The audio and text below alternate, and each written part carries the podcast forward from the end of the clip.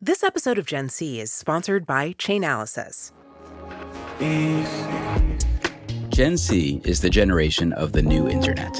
In Gen C, the C stands for crypto, but it also stands for creators, the connected consumer, and collectibles, both digital and physical with on chain provenance. It stands for culture and characters, the ones we play in games and the companion ones that AI is building alongside us.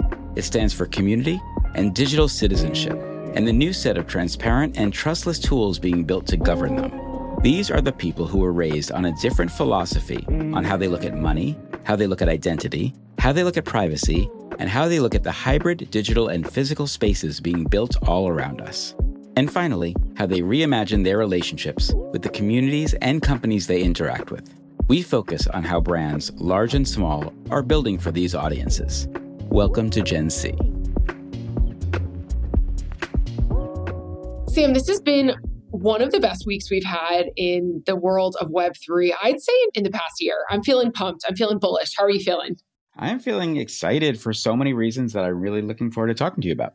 I think one, we're coming off a nice bump in all different types of crypto prices, NFT prices. We're seeing digital art move. We're seeing Web3 leaders participate back in crypto Twitter. We're seeing all this awesome type of thing happening. And one thing I was very, very excited to see is one that I know has been a long time in the making, and that is Disney Pinnacle. Disney Pinnacle is Dapper Labs. This is their sort of new venture. I believe they're a franchisee of Disney, and they're launching this new sort of digital collectibles program that seems to be based on the Disney pins you can get at the parks. And I know that they're going to bring this to life in a really beautiful, fun way. What do you think?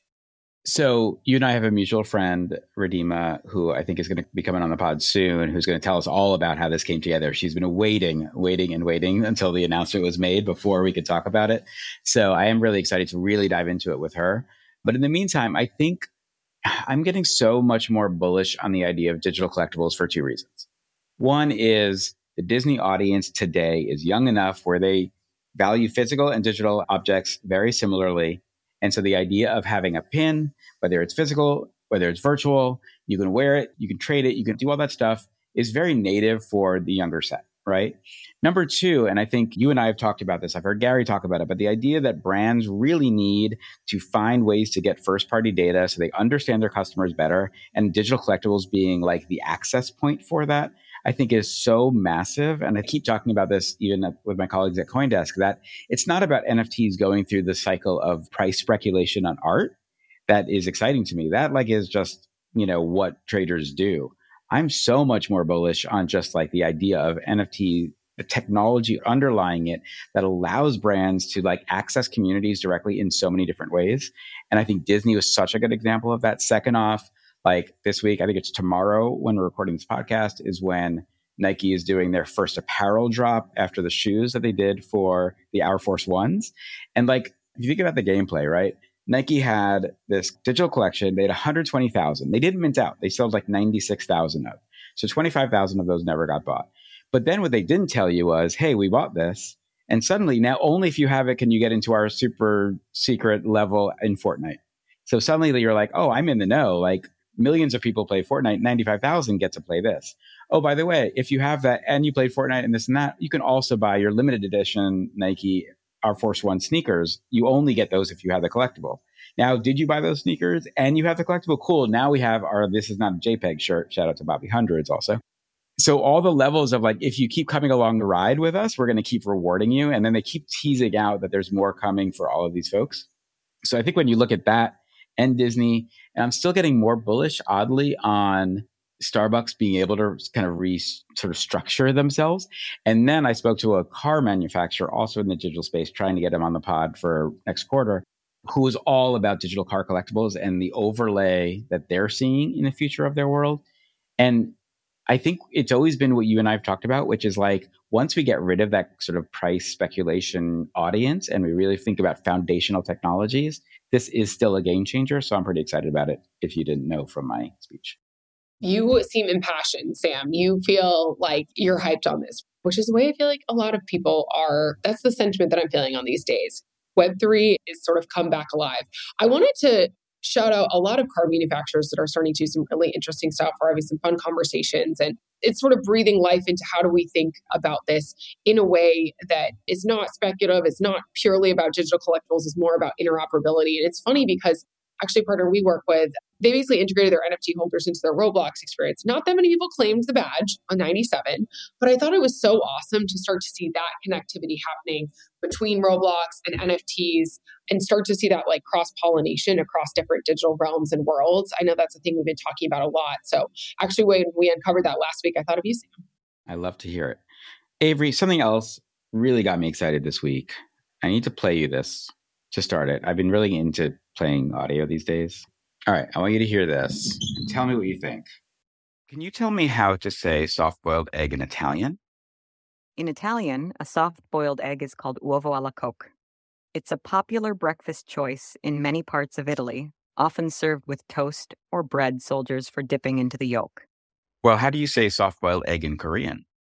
In Korean, a soft boiled egg is called simon geran. It literally translates to boiled egg.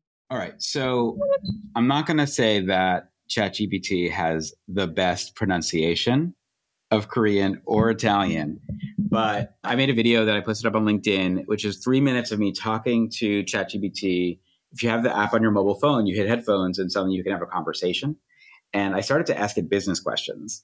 First, which was like, not, not a business question, but tell me how to boil a soft boiled egg because I wanted to know the recipe. Then I was like, tell me it in other languages. Then I said, give me recipe ideas. Then I was like, what are names for soft boiled egg restaurants? And I said in New York City. And I came up with names that were actually like relevant to neighborhoods in New York City. And I just thought to myself, as a creative companion, it just was amazing. What are your thoughts on audio assistant AI? So I don't know if you know this, but Vayner, we actually pioneered a lot of brand work in the voice front around the 2018 era. We did some great stuff with partners like Diageo and JP Morgan Chase and many others. And Gary was very bullish on all things Alexa. And it's funny because we're actually starting to see that sort of trend come back around. We're working on a couple initiatives in that as well because I think it was cool to talk to Alexa and you know it was interesting and there's some element of like conversational sort of voice and brand building that was really fun. But we're seeing a whole new resurgence in this that's powered by AI because the assistants are so much more knowledgeable and so much less limited than you know they were six seven years ago so i think it's actually going to be something we see a lot of coming soon we should probably have on one of these fabulous pioneers in the space because i actually think 2024 or 2025 are going to be big years for sort of audio resurgence just like we saw with humane last week and i gotta say the Alexa experience these days is really wants to be more than it is. Once we try out some of these more advanced voice AI tools, I keep wondering like why Alexa wasn't the first one to really nail this. At this point, I've literally unplugged my Alexa because I'm getting so much better results from other ones, which is not a shade on Amazon because I think Amazon pioneered this. But I do think we are going to see tremendous amount of companion AI voice opportunities, whether it's humane, whether it's what's happening on our phone. I think the AirPods are such a big input device.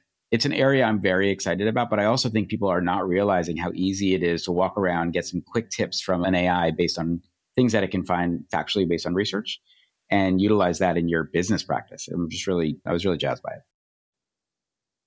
Mm-hmm. I saw Bezos in his cowboy hat, and I'm never counting from that Amazon whole series was was unparalleled. Yes. I also don't fade the like unbelievable ring that he gave his fiance Lauren. So props to the person who made that. I had many people because I put it up on my Instagram stories wonder if it was something I generated in AI when it first came out, and I was like, no, this is actually legit. All right, Avery, we have an amazing guest coming right after the break. Daniel Paez. He's the vice president and executive producer of Gods Unchained. Gods Unchained is one of those Web3 games that people cite as great examples of success. It's a card based trading game, kind of more Magic the Gathering Pokemon. It's quite popular. And they're part of the family within Immutable. Immutable Labs is really pioneering Web3 gaming at a pretty epic scale and doing some tremendous work. So, really excited to hear a little bit more about the gaming industry through a success property like Gods Unchained. And we'll get to them right after the break.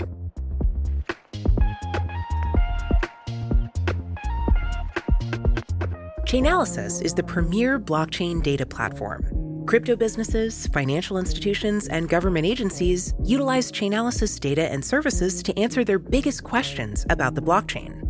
As regulators and policymakers work together to pass legislation that provides clarity for crypto businesses and protects consumers, they have the chance to do so with unparalleled data and research into the crypto ecosystem. Demystify cryptocurrency and gain greater visibility and insight by visiting chainalysis.com/gen c. All right, we are here with Daniel Paez. Daniel is the vice president and executive producer of Gods Unchained. We'll learn all about what Gods Unchained is in a second.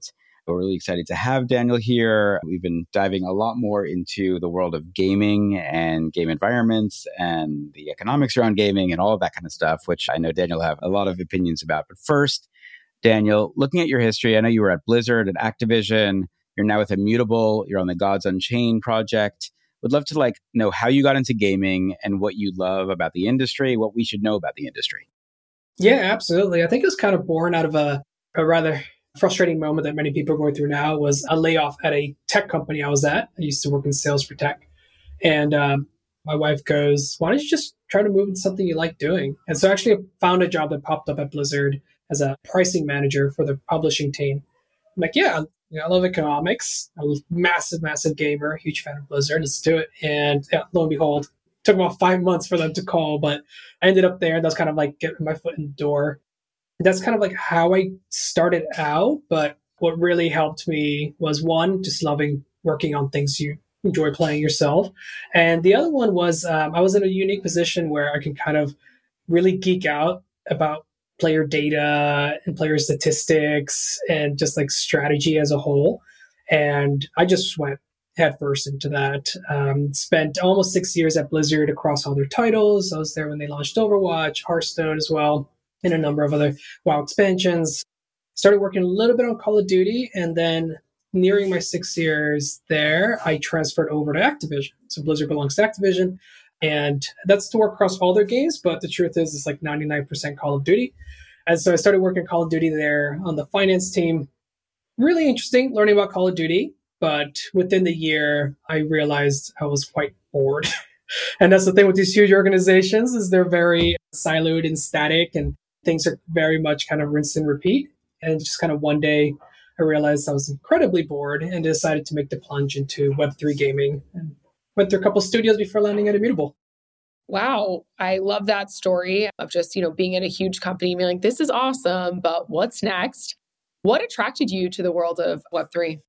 Oh, good question. Um, one of my backgrounds is economics. And so I always found it fascinating, especially like digital economies and games.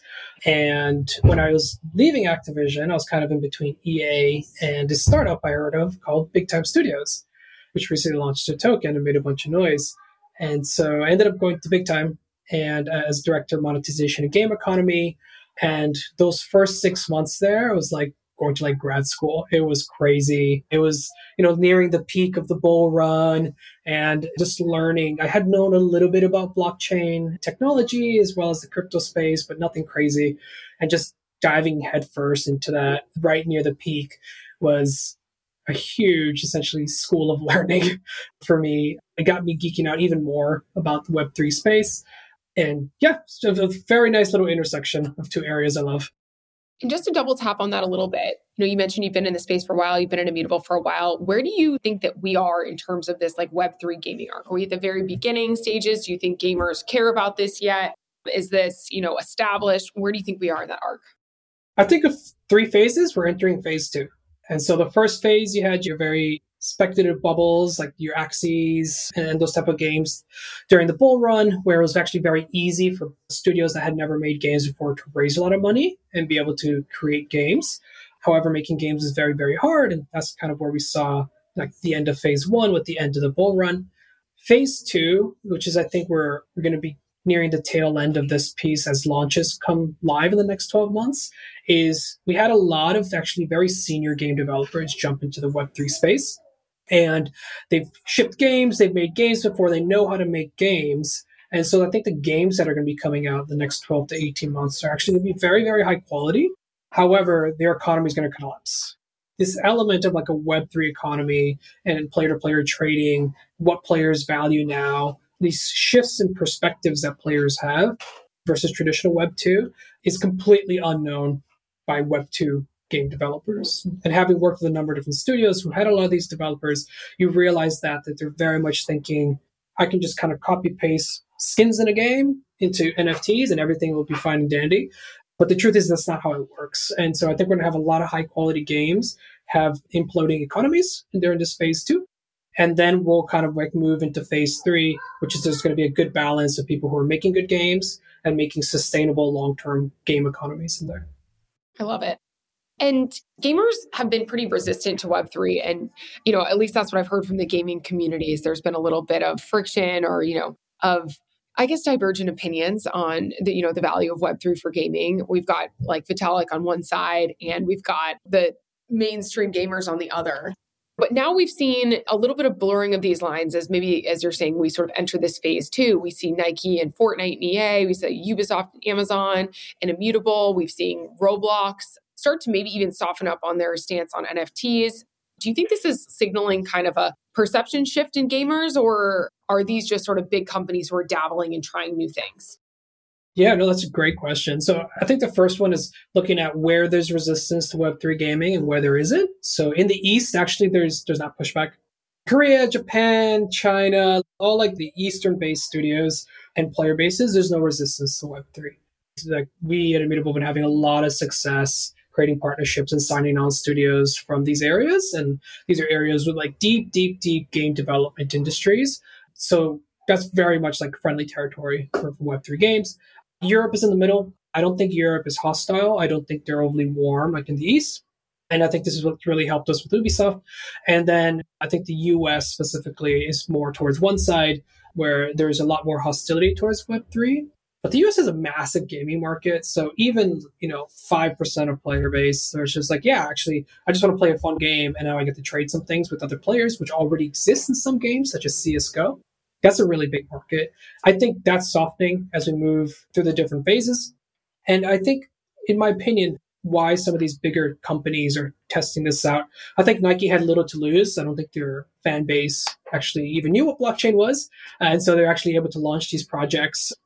For me, companies like Epic, for example, Epic is an interesting situation where they are not hostile like Steam is, for example, like Valve is. And um, they do allow Web3 projects to launch on their store. However, we're at an interesting intersection where with Web3 projects emit NFTs or tokens to their players through engagement, through purchases. Doesn't matter how they do it, but if they do, the rating agencies actually say this is a cash payout and they'll rate you as 18 plus, which is normally not a problem, except for that Epic has a policy of not allowing 18 plus games on their platform. And so there's this interesting shifting design framework we have to work around where, hey, maybe with Epic, we just go to them with a full blown Web 2 game. And on the web, we have the full blown Web 3 element outside of their platform. And now you can actually get the ratings you need to be on there. So that's kind of epic, but I think it's a really quickly evolving space. And then when you look at the, the big studios like Ubisoft, in my opinion, like when you look at the large publishers and studios globally, especially in the West, you normally have like your really big ones, say like an Activision, right? And they have a number of cash cows between Candy Crush, Call of Duty, and World of Warcraft, generating billions for the company. And you normally don't want to mess around with that model. Ubisoft is actually one of the larger ones where they have a number of smaller cash cows and they are looking for ways to be able to dethrone the top right? They really want to climb those last few positions in terms of the world's biggest publishers. They have a number of IPs that have a lot of value. But I think being in Europe and being in this position where they're not comfortable, they want to grow, actually opened up their minds to like, hey, let's look at Web3. I think there's an interesting opportunity here. I had a call with them less than a year ago to discuss like Gods Unchained, And they were kind of like flabbergasted at the huge shift in paradigm from like how players think of the game and the assets of the game and how community management actually directly translate to massive amounts of revenue per player. And like, this is something we're very interested in. Like, tell us more. So, Daniel, I want to jump into the worlds of trading card games, which I believe is what Gods Unchained is. You know, I remember playing Magic the Gathering back in high school. I know Pokemon is big in it. Like, even Avery's business partner, if you will, Gary Vee, has VeeFriends, which like is really going deep. And I see tons of content happening in that space. I would just love to like understand the sort of world of trading card games specifically, and then have you kind of in the second part of your answer, maybe just tell us about how the gameplay is for Gods Unchained, what's sort of interesting and innovative about it. When we look at trading card games, I think the biggest, easiest way to think of it are physical cards, right? Because you can actually trade them with users. What we've seen in the digital space is more of what we call like competitive card games, like your Hearthstones, your Magic the Gatherings Arena, your Yu-Gi-Oh, etc., and Marvel Snap. And that's not so much about trading at all because there is no trading. It's kind of about making sure you have the latest content so that you're competitive and climbing the ranks. What's interesting about trading card games in the digital space, like Gods Unchained, is we have to shift how we design the life cycle of the game because we can't make the previous cards obsolete, which is the business model of your Web2 CCGs, competitive card games we need to make sure that we're always having essentially a growing pool of different cards that are always going to be useful to some degree, either through a collector's perspective or through a gameplay perspective. And that's kind of like the underlying foundation. The implications that has can actually get really, really complicated. So, perfect example is less than a month ago, we launched our next expansion.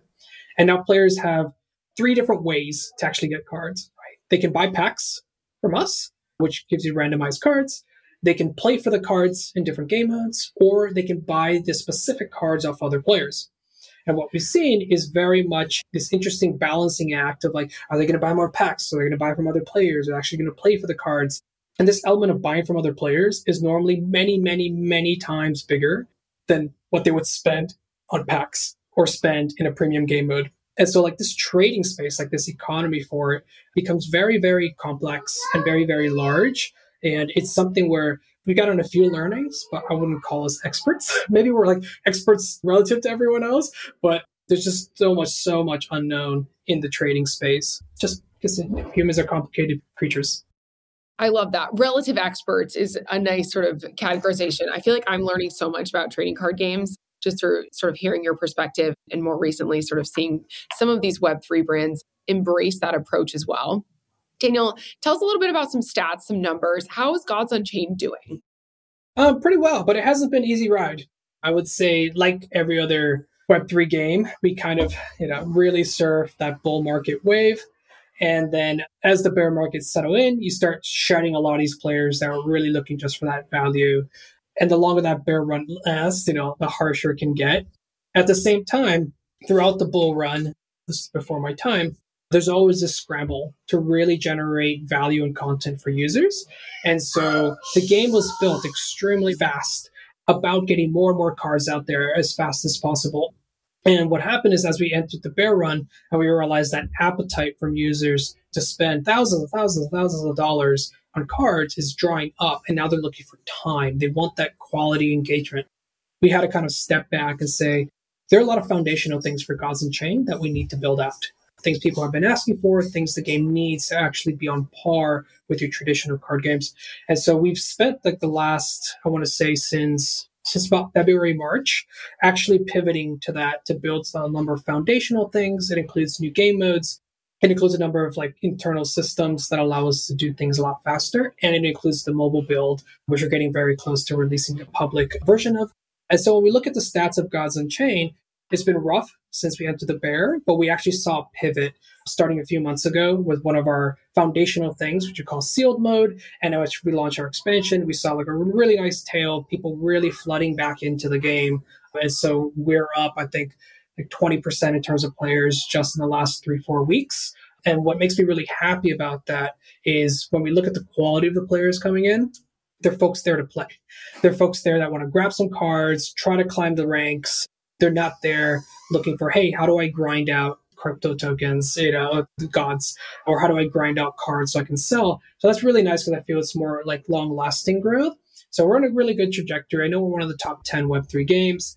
I think what's most interesting for me are two major facts uh, regarding Gods Unchained. Is the first one is we have hundreds of millions of dollars worth of trading every year this way eclipses like our revenue for Gods Unchained, right? And I think that's one of the fascinating things I find about Web3. The other one is when players do spend with us directly, they're spending numbers that any traditional game would only dream of. So back when I used to work on Hearthstone, when we looked at like the US, for example, one of the most lucrative markets, over six months, players who spend might spend maybe about $90, right? Like on average. We nearly double that in a single expansion, like within a few weeks. And so I think a lot of this comes down to how Web3 is structured, how the economy is structured, how players' perceptions change. So this is kind of like the facts that I really like to hammer home that like Web3 really improves the odds that a game can be financially successful and continue to develop. Daniel, I want you to teach me something, which is a challenge I always have. Right. I've spent actually hours and hours and hours playing Marvel Snap. My daughter was big into magic. It always did feel like if you wanted to spend the money to acquire the perfect deck, that you would just have such a leg up on everybody else. And I do think, one, economically, it's amazing that you guys are doing hundreds of millions of dollars a year in the economy. I'm sure you guys get some revenue on that. And then, secondly, thinking through that, like, I know these are strategy games. What do you say to someone who says, oh, the wealthiest people can just buy the decks to compete at a higher level? Yeah, that's a great one. So we actually have a really good partner called GU and they have uh, connect to our API. They have all the information, and they show you the best performing decks. And one of my favorite things is seeing someone come in and say, Yeah, I've been playing with this $20 deck for like the last two months, and I love defeating someone who had a $2,000 deck. You know, and uh, these are like really big design challenges. And the fact that right now we're probably close to 1900 different cards. And so like the design challenges gets bigger every time we increase the pool of cards available. But this isn't kind of an Axie situation where you really want like your rarest Axies, right? This is a situation where the number of possibilities are so massive that people are always finding out what is the next best performing deck. And then people flock to that. And you see those card prices go up, right, as they buy them off the market. And then someone finds a counter to that deck. And like, oh, actually, I went to the different domain. I went to a light domain and it is countering this deck. And people flock to that one. And so it's very interesting seeing how people flock to different, say, metas for the game and how that actually is immediately reflected in asset prices on the marketplace. So you're saying luck can get you most of the way, and then it's strategy. And if you have a couple extra dollars or a great card, you're doing well. Well, I mean, we've done this. We did this at Hearthstone before as well. It's like when you get the best players and you give them the worst decks, they still get towards like the top ranks. And so, like, one thing we're really, really focused on is the element of skill in the game, trying to reduce randomness where it doesn't feel good. Like, good randomness is great. Bad randomness is terrible. You feel you're at, you know, you don't have control or autonomy within the game. That one comes down more to like card design, but there's always lessons learned. Like, for example, we just launched a new crafting system. So now you can actually get some of the old cards and craft them into one of the new cards. And we had, you know, done some modeling and we're like, yeah, you know, if people want these epic cards, it'll cost them maybe like nine, ten bucks, right? To get all the materials if they don't have any we were wrong. The moment we put those recipes up there, people came in, scooped up all the cards, and the card prices pumped by like 800%. And then people were like, oh, this card's going to cost me $90 just to make. Like, wow, okay, that was unforeseen. And so then people start saying, oh, this game might be pay to win because I can't get this card unless I spend this much. It's like, yeah, it's one of those elements of the open marketplace, right? It's something we as developers need to balance to make sure that the accessibility of fun in the game is always present, but always allowing the marketplace also to function so that players can balance the economy amongst themselves. I love it. So your economics background is like really playing in here. There's levels of strategy, there's levels of economics, there's levels of randomness, there's levels of some twinge of luck in there too. Oh, 100%. I love geeking out about all of this. And the moments some of these things come up, I'm like, I'm going to cancel some of these calls. I just want to look into the spreadsheet right now and see what are players doing? Like, what's happening to all these things? Yeah. Are there things that players love that were a surprise to you? And then, uh, you know, on the flip side, are there things that you thought would like totally hit that you're like, huh, that didn't hit as much as you expected? Yeah, so one of them is one of the more recent releases we did about two months ago, which is our premium game mode called Sealed Mode. And what sealed Build is, is you buy in, you get a pool of cards to make a deck from. Now, you don't have to own these cards. None of these cards have to be owned. It's just a randomized pool of cards. You put together your deck and then you go for your run. And your run essentially is you can reach up to seven wins or up to three losses. the better you do, the better the rewards. And this kind of plays back to this theory that I've been trying to implement in the last few blockchain studios I was at, which is this idea of monetizing demand for rewards as opposed to monetizing the reward itself. The big difference is like I can sell you a card for ten dollars, or I can let you go play for that card for two dollars, right? And you might get other things as well. And you can start getting this basket of rewards depending how well you do. We knew players had asked for it. I had estimated, you know, uh, we'll have you know a few hundred people play this, play this every month. That just blew us away by far. The fact that we actually made some token utility. So you can only buy in using our native token, 15 gods. And now we actually have the levers to play with. Hey, if you get the five wins, you actually break even. You get 15 gods back. If you get the six and seven, you actually make a little bit of extra gods tokens. It's very hard to get seven, by the way. And you also get cards as rewards. You get unique cosmetics. And so now we actually have people who become super, super hardcore addicts at this game mode.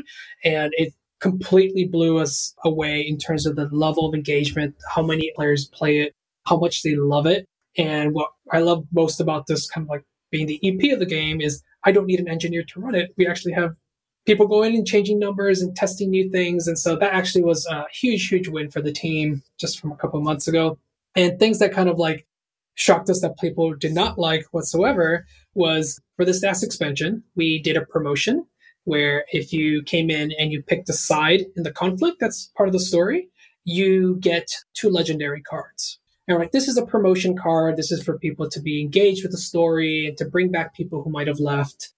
Obviously, people created a bunch of fake accounts. They started, you know, essentially farming these legendary cards because they're NFTs.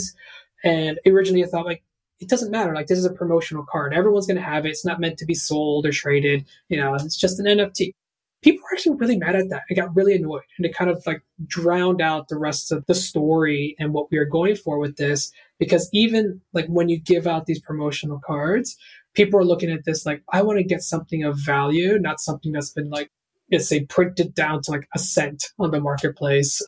So that was kind of like a good lesson learned for us there. That even things that are meant to be promotional and be very widespread, people still have attach a number value to that.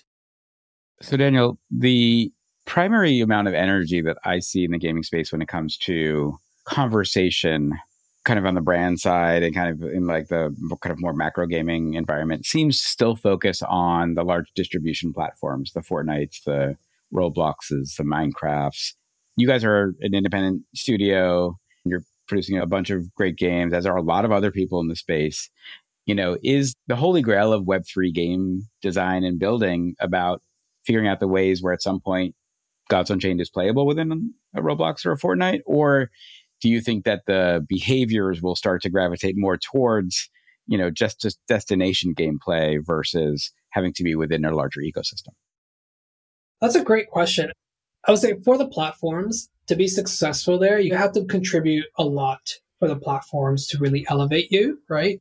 And I think a lot of these, you're partially at the mercy of what the platforms want to do in terms of exposure your game might get. And so we kind of look at these like, hey, would I love to be able to launch on Steam? But yeah, I think that'd be cool. Reaching like, you know, this new audience, absolutely, get me more exposure. But it's not a guaranteed win. And I don't think being on a platform guarantees that you win and you, you know, grow a huge user base. We were able to launch on Epic's game store originally, and we saw a nice little bump of players coming in, and it wasn't a game changer for us. I think that's the main thing to call out is being somewhere doesn't mean you win. It's really down to the product and how well you're able to match the right player to the right game. It doesn't exclude the fact that we are working with platforms and speaking very closely to them on the Immutable side because we ourselves are building out a platform, right? And so ZKVM and StarkEx or Immutable X, all these things kind of form the basis for the tools we're building, which Gods Unchained has kind of been at the forefront. So things from like primary mints to users, randomized mints. Now we have Passport actually being integrated into Gods Unchained. And for those who don't know, Passport is a new account and wallet system that Immutable has developed. And so we're integrating that into Gods Unchained as you know, a really eat your own dog food type of approach to make sure this is working for users. The order book for Immutable as well. And so we have all these different products that we're building, including checkout, that we begin to implement in our own games. So we have Gods Unchained, we have Guild of Guardians, and some of our closer partner games And that's when I think like the partnership with platforms actually becomes a lot stronger because they have an offering. We kind of like level our offering on top of theirs. And all of a sudden, anyone who's building on this has a much better like value proposition to build on top of. But if you look at individual games and like individual studios trying to, uh, you know, really make it out there, the only platform I think is make or break is if you're big on YouTube or Twitch. like there's no secret about it. Like content is king yeah. with games. So like those are the platforms that matter. That's the distribution platform you need. That's the distribution platform. and whether it's on a website or the app store or to EGS, it doesn't matter as much as long as like if people are playing and talking about your game, people will find your game. Avery, do you foresee a VeeFriends God Unchained collab card game? Who knows? Who knows? But you know, I did want to agree with you, Daniel, on your point around social being such a key driver of these because it is so critical. And I think a lot of people underestimate that. But brand is built in social, like with or without things that you're posting, gamers are posting, they're giving their reviews, they're giving their takes, they're streaming, etc. I think it's so critical for the gaming industry and how, you know, the rollout of these actually happens from a discovery perspective, but also from a re engagement perspective. So I love that you brought that up. I'm curious what advice you'd have for any any other groups who are sort of looking to build in the web3 gaming space like any you know top three lessons that you've learned? I think the first one is regarding the community. If you thought it was bad in traditional gaming web3 is like cranked up to 11 and bad in a good way because it's in you know traditional gaming say world of warcraft. Back when i worked on that community was huge massive fans. Anytime you would change things within the game that impacted their class there would be uproars if it was, you know, under, for example. People get very angry. When you move into Web3, now that information feedback of like how much value am I getting for myself out of this game is visible. And what I've learned is that when players have this perspective, and they're going to have it in Web3 no matter what you do, and that's actually not a bad thing, is that they actually view you as custodians of the value of their collection. Right. And there's general thing is like, yes, you guys can't, you know, promise me APY, you know, guaranteed asset appreciation. It's not going to happen. However, we do expect you guys to be good custodians of the collection itself. And that's something that we're working a lot with right now and making sure that every time we create new content, we are bringing the old content along with us to kind of do our part in that. The second lesson I would say is you shouldn't sacrifice the game core loop for the economy, but you have to make sure the economy doesn't collapse. That's kind of like your basics that you need to do. And there's this, I don't want to say like a big debate, but there's always this push and pull with game studios right now of um, how crazy do we go in the economy, or maybe we should just scale it back as much as we can.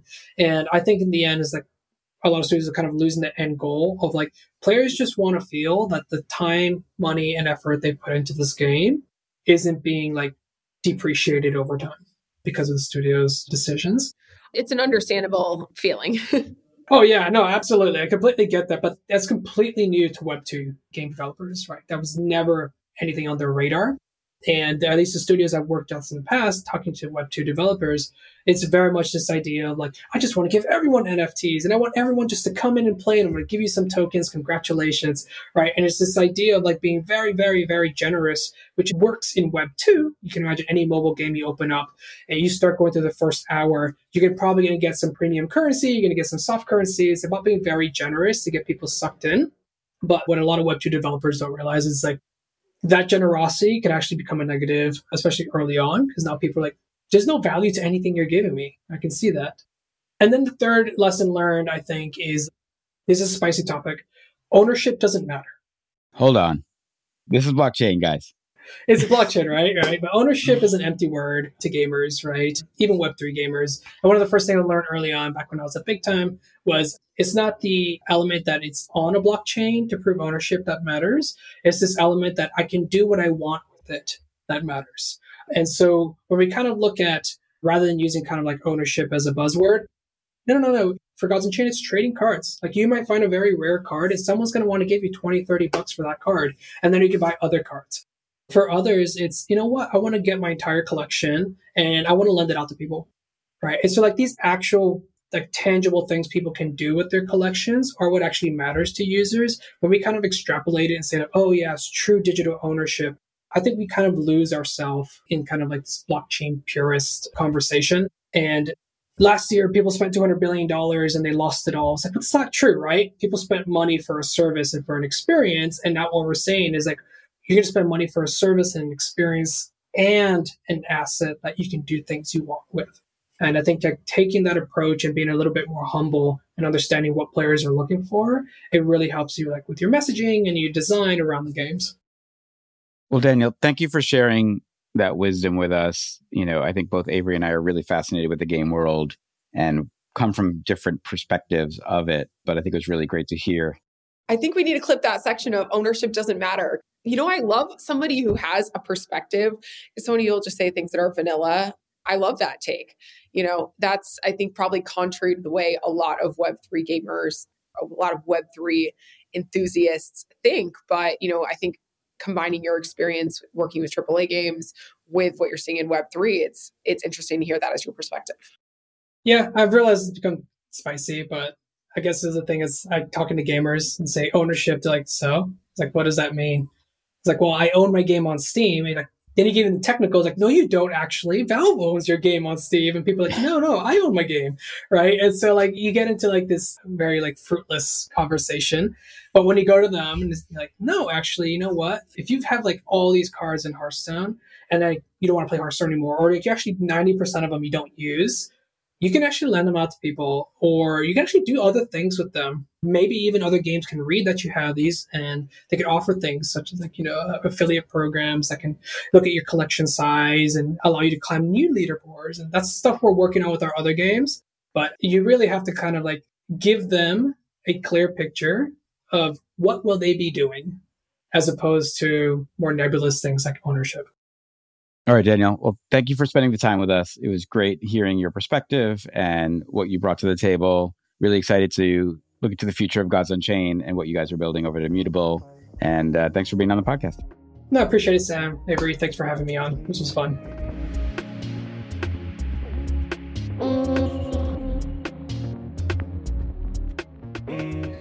Sam, I'm not much of a gamer, so I feel like I just learned a ton from Daniel and from his experiences being at places like Activision and now what he's doing in the Web3 world. So this was a fascinating guest where I really learned a lot. I really appreciate his takes and his perspective.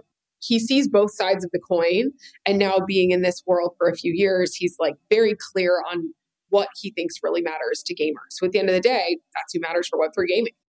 Well, I think there's so much nuance in the game world. You know, we've talked about it before, but you know, literally from the moment that video games, at home video games became an industry, they've been the largest entertainment segment that exists, right? Mm-hmm. And I just think we don't think of it if you're not a gamer, but you just don't realize how big some of these titles are, what the upside is if you crack the nut. A lot of people do believe that the next kind of big rush into Web3 will come through the gaming side. And I think all of us have played that game a little bit. So it's fascinating to, I think, also see so many people, whether it's Daniel or when we had Ryan Wyatt back, you know, in the Polygon days, who's now just uh, moved over to Optimism, who was at YouTube Gaming for eight years. Like he saw it. People are really building. They're trying to do amazing stuff. And I think it's a category that we should just continue to pay attention to. And as we were saying, like, I think there is a tremendous amount of like credit due to the Robloxes and the Fortnites and Nikes and all the people who are testing these new opportunities to get gamers a little bit more comfortable with what ownership does mean, even though Daniel believes ownership doesn't matter. So really excited to sort of see where that goes. Oh, I didn't see that one coming. So it's an interesting take. And I think it's one that's rooted in like actual consumer insights versus theory. I think a lot of people do live in like theory land, like theoretically. I mean, ownership, from my perspective, ownership is important. But also from my perspective, perception is reality.